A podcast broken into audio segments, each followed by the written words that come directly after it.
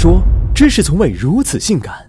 我是一名九零后，数月前刚刚跨出象牙塔，迈入社会，然后就被生活给虐了。哎，你满意吗？哎呀，我想要那种五彩斑斓的黑，你懂我意思吧？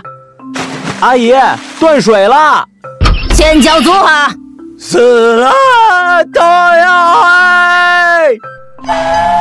大哥，我明天早上还要早起。我找女婿啊，不在乎高矮胖瘦。妈，只要有房有车有存款就行。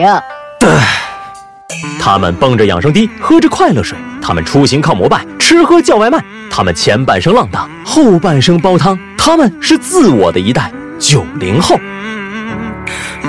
根据第六次人口普查数据，九零后占总人口的百分之十四点一，相当于每七个人里面就有一个九零后。报告显示，九零后的幸福感均值低，原因是压力太大。压力的主要来源之一是工作。报告显示，百分之四十七点九的加班族是九零后，干到晚上八九点是家常便饭。工作强度如此大，前途却一片迷茫。九零后白领的平均月薪将近四千，百分之三十的九零后月薪不到三千。微薄薪资用来交房租后，钱包瞬间就瘪了。房租已经让人发愁，再碰上奇葩室友，分分钟让你怀疑人生。当你受够职场的喧嚣，回到出租屋后，仍要面对打游戏、煲电话、看剧都开扬声器的室友，很难不萌发念头：老子明天就搬走。应对房东也好，室友也罢，跟应对丈母娘不在一个 level。一句“你有房吗”，吓退无数追求者。房价让九零后生无可恋。九零后念书时，房价如火箭般上升；等他们参加工作时，房价已上天。一个月工资买不起一块瓷砖大的地方，即便全家勒紧裤腰带交首付，为了还月供，生活品质也大打折扣。报告显示，九零后平均房贷月供与收入之比为百分之四十三点五。买不起房，还能不能愉快的谈情说爱了？答案是，凭心态。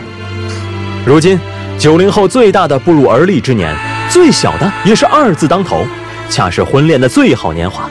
面对父母亲戚的催婚，丈母娘的高要求，大龄九零后哪儿能不着急？但是也有不少九零后开始放下买房结婚的执念，百分之六十八点六的九零后支持租房结婚。俞飞鸿有句话：单身或婚姻，哪个更舒适，就处在哪个阶段，更是获得九零后的纷纷点赞。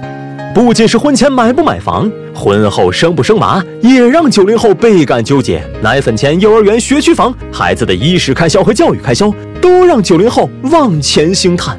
生娃一时爽，养娃毁清肠。毕竟有些九零后还是巨婴呢，甚至养活自己都难，拿什么来养娃？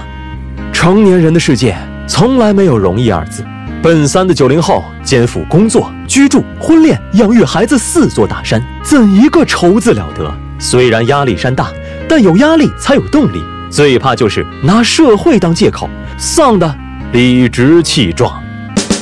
我飘到北京通州，天天工作累成狗，加班的时长数我最久，人生大道悠悠，说不尽喜怒哀愁。只有那房租催缴。